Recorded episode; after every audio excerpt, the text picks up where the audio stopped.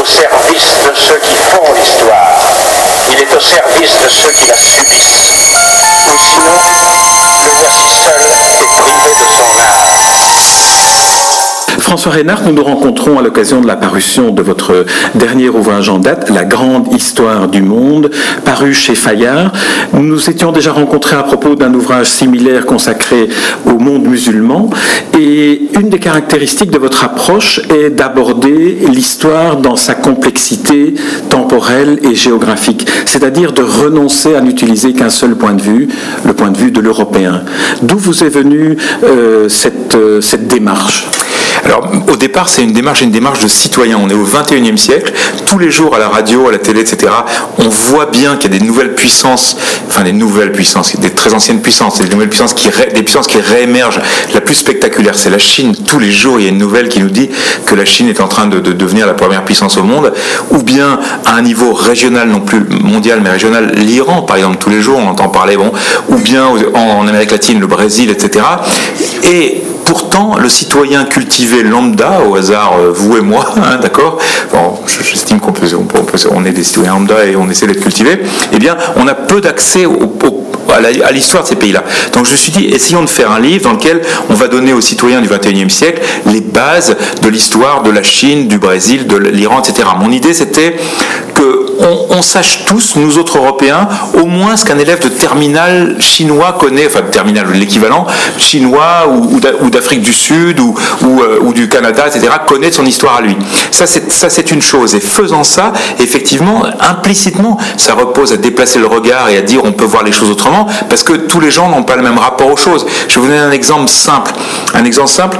Nous autres Européens, on a tous l'idée que on a dominé technologiquement le monde, les grandes inventions, que la science, c'est quelque chose qui a été inventé par l'Europe, ce qui est vrai, hein, la révolution scientifique du 16e, 17e siècle, Copernic, Galilée, euh, Newton, etc. Bon, mais sauf qu'un Chinois, lui, il n'a pas ça dans la tête, il n'a pas l'idée qu'il a fait la révolution scientifique, parce que la révolution scientifique, l'idée de, penser la science, c'est un truc qui appartient à l'Occident, ça n'empêche qu'un Chinois, il sait très bien que son pays a fait des grandes inventions, des immenses inventions, et que ces immenses inventions ont permis les progrès dans le monde, et qu'elles sont chinoises, hein, tous les petits Chinois, alors là, c'est même pas la terminale, c'est le, cours élémentaire. Tous les petits Chinois, ils apprennent à l'école que la Chine a inventé les quatre grandes. Les quatre grandes, ça veut dire les quatre grandes inventions qui ont bouleversé le monde. C'est le papier, essentiel pour le, pour le, savoir. C'est euh, l'imprimerie que les Chinois ont inventé puis qui a été réinventée par Gutenberg après. C'est la poudre à canon, bon évidemment euh, avec l'usage qu'on imagine pour les guerres, etc. Et puis c'est la boussole qui est essentielle pour la navigation. Et ben ces quatre inventions qui, ont été inventées au début, dans les premiers siècles de notre ère, euh, euh, elles ont été inventées en Chine et ensuite elles, ont, elles sont passées par le, grand canal des Arabes, hein, la grande civilisation arabe qui s'est installée euh, avec les, grands califes de Bagdad autour, de l'an, disons, 700-800 à peu près. Et par ça, elles sont, arrivées des siècles plus tard en Occident et c'est grâce à des découvertes faites par les Chinois que l'Occident a réussi à avancer. Mais en tout cas, le Chinois, il a ça dans la tête.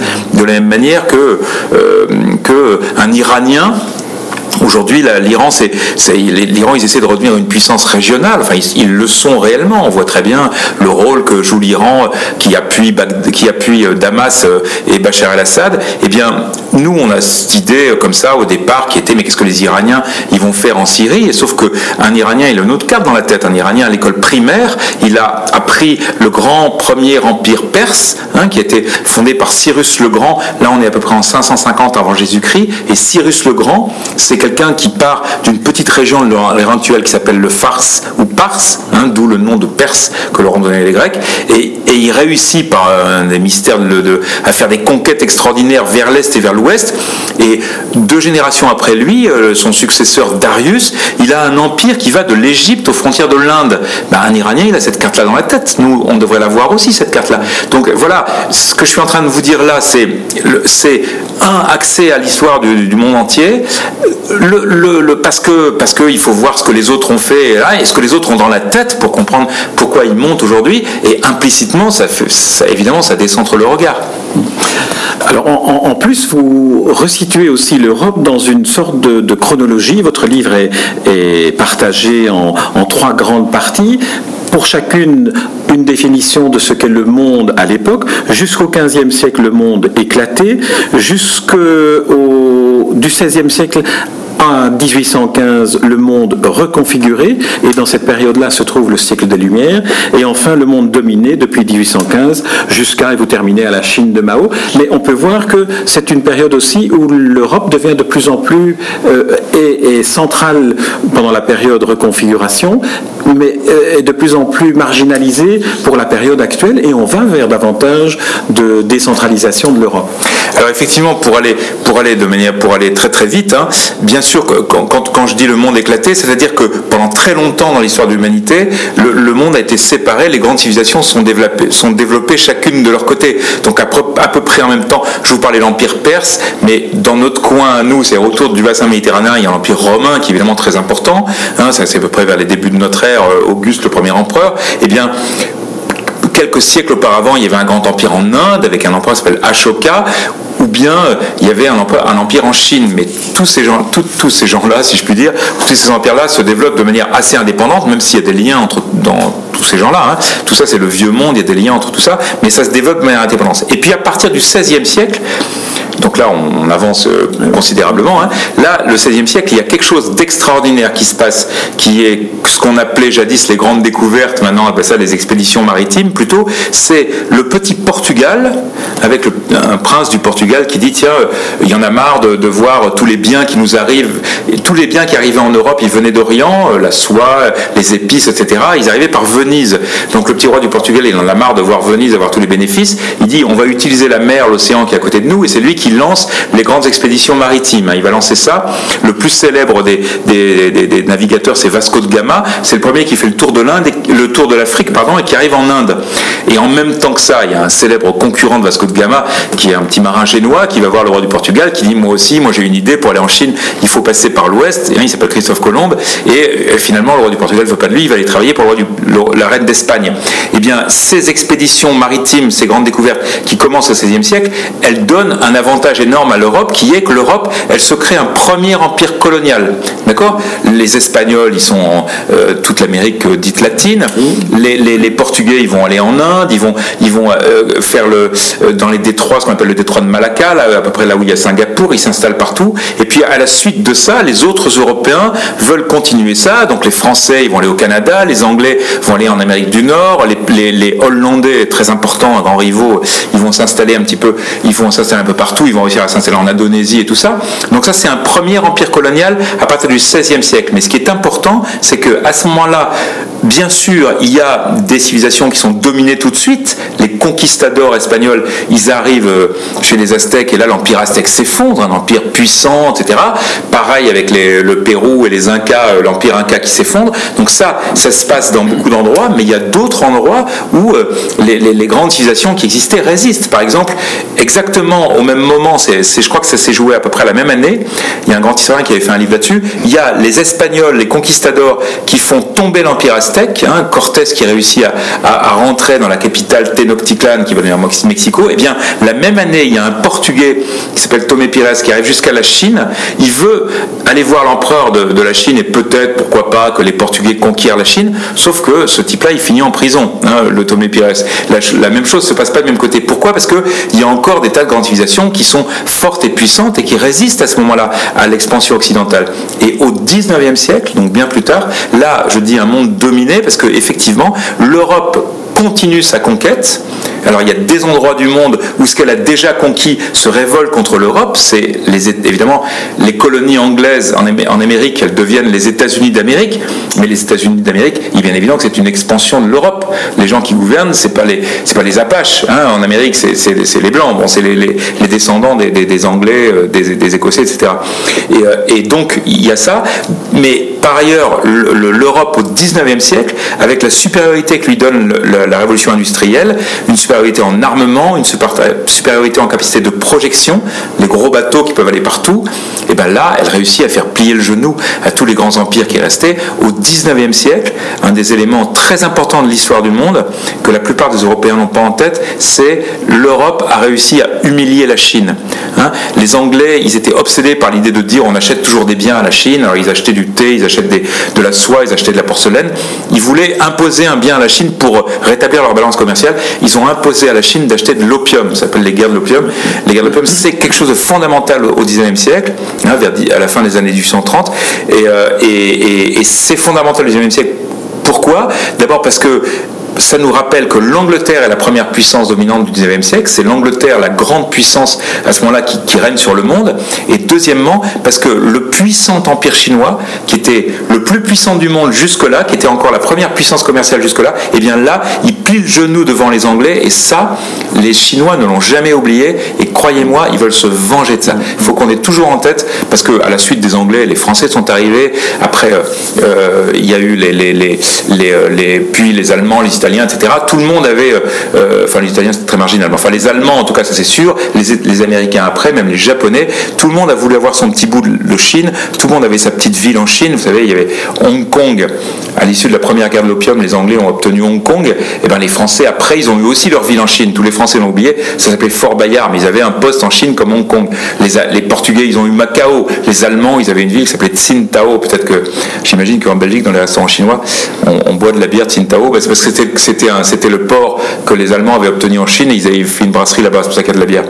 Euh, donc euh, euh, voilà, la Chine a été humiliée par l'Europe au XIXe siècle et elle veut se venger de ça. L'Inde avait été colonisée par les Anglais au XVIIIe siècle, elle veut se venger de ça. L'Afrique a été, comme chacun sait, les Belges plus que tout autre, colonisée par, toutes les puissances européennes, y compris effectivement hein, la petite Belgique. Ça, ça me fascine toujours dans la colonisation de penser qu'il y a un roi de Belgique, Léopold III, qui réussit, euh, grâce à Stanley, hein, euh, un, aventurier, un explorateur anglais, gallois, euh, aventurier, à, conquérir le, Congo qui fait 80 fois la Belgique. C'est quand même dément. Quoi. Et en être le propriétaire privé. Et en être le propriétaire privé. Et n'y avoir jamais mis les pieds. Jamais. Et, et, que, et, d'avoir suscité un grand congrès en Europe, hein, qui s'appelle le congrès de Berlin, qui va aboutir à une espèce de découpe de, l'Afrique.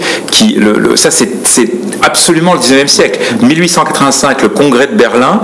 Le roi des Belges veut le Congo pour sa propriété personnelle, 80 fois son pays, et, euh, les gens disent oui, mais enfin, euh, ça pose un problème parce que cette rivière, ce fleuve Congo, est-ce qu'on peut circuler dessus, etc. Bon, alors, le, euh, Bismarck, je crois, qui, dit bon, on va faire un congrès à Berlin, toutes les puissances, tous les diplomates européens vont être là, et on va faire une carte de l'Afrique, on va voir comment ça va se passer pour se partager l'Afrique, et tous ces gens-là se partagent l'Afrique, et ben toi tu vas aller là, ben moi je vais, toi tu es sur le Congo, moi je vais prendre le Niger, etc. Et tous ces diplomates-là, sans que aucun Africain n'assiste à la conférence et sans qu'aucun de ces diplomates n'ait jamais mis le pied en Afrique. C'est délirant. C'est de penser. Enfin, imaginez qu'au Japon, demain, il y a une, la conférence de Tokyo avec des diplomates asiatiques qui se réunissent là-bas et qui disent euh, Ah ben non, finalement, donc, euh, euh, oui, la Meuse, alors on va la mettre plutôt, on va la, ce sera pour les Belges, et puis, enfin, pour les Belges, ça veut dire on va faire une colonie là qui s'appellera Belgica ou je sais pas quoi, et qui va être colonisée par l'Indonésie, et puis ben, l'Alsace-Lorraine, on va la mettre du côté allemand, puis l'Allemagne, ça appartiendra au Japon. C'est irréel quand on y pense, hein, la violence qui a été faite à ces gens-là. Et, euh, bon, bah, c'était l'histoire européenne du XIXe siècle, c'était l'histoire. Et tout ça était soutenu par, par cette espèce de, de, conscience, d'idéologie dominante qui était on domine le monde, nous sommes la civilisation, donc nous apportons aux autres la civilisation, de quoi se plaignent-ils quoi? Mais ça, il faut. encore une fois, dans ce livre, je suis pas du tout dans un livre de la repentance ou l'Occident, comme on est vilain, etc. Pas du tout. J'essaie juste de remettre les choses à leur place. Et il faut bien savoir qu'aujourd'hui, tous les peuples qui ont subi cette chose-là de l'Europe au XIXe siècle, ils ont envie de se venger de ça. Il faut le savoir. C'est une réalité. Donc il faut qu'on se protège de ça. C'est pour ça que moi, personnellement, je suis très très européen parce que je pense qu'il faut qu'on soit tous unis maintenant, qu'on arrête de se diviser. Oui, d'ailleurs, ce que, vous venez d'évoquer concernant la manière dont on a traité l'Afrique en ignorant absolument ce qu'est l'a été, est aussi un, des chapitres que vous développez. Quelle est, finalement, l'Afrique avait une histoire, contrairement à ce qu'un de vos présidents de la République a prétendu un jour. Euh, L'Afrique a eu une histoire et dans, dans c'est un, un, des exemples les plus, euh, disons, les plus inattendus, je dirais, dans votre livre, c'est que la Chine, on, on, sait, on devine la poudre, on savait, on a, on a appris ça en Europe aussi. Euh, par contre, l'Afrique, on, on, a l'impression que c'est un vide absolu. en tout cas, c'est ce qu'on nous a appris à l'école. Et dans votre livre, découvre, attention, il y avait là aussi des vraies civilisations. Oui, tout à fait. Ça, cette, représentation de l'Afrique sans histoire, c'est pour ça que moi, en tant que Français, ça m'a fait mal quand Sarkozy avait fait ce discours, l'Afrique n'est pas assez entrée dans l'histoire. C'est une représentation du 19e siècle. Parce que le 19e siècle, au moment où il va, euh, complètement asservir l'Afrique et, s'installer là-bas, c'est l'idée, on s'installe là-bas parce que ces gens sont dans les ténèbres, donc on va les sortir des ténèbres. Déjà, la traite, la traite, euh, la traite négrière, hein, la traite des esclaves, avait été faite là-dessus auparavant. Hein. il y avait l'idée, on, les enlève, on les aux ténèbres pour leur donner la lumière, puisqu'on les convertissait. Ah, ils sont esclaves, d'accord, mais eux, maintenant ils ont la Bible, donc euh, ils ont la messe et ils ont un brave curé, donc ça, ça va mieux pour eux. Mais effectivement, depuis peu de temps, il y a de grands historiens qui ont dit arrêtons avec ces bêtises. Oui, l'Afrique a une histoire et il y a eu des grands empires africains. Alors pourquoi c'était compliqué à établir? Parce que dans la plupart de, des, zones d'Afrique, on n'a pas bâti en dur, donc c'est très compliqué de retrouver des traces euh, et, il n'y avait pas d'écriture, donc c'est très compliqué d'avoir la mémoire de tout ça.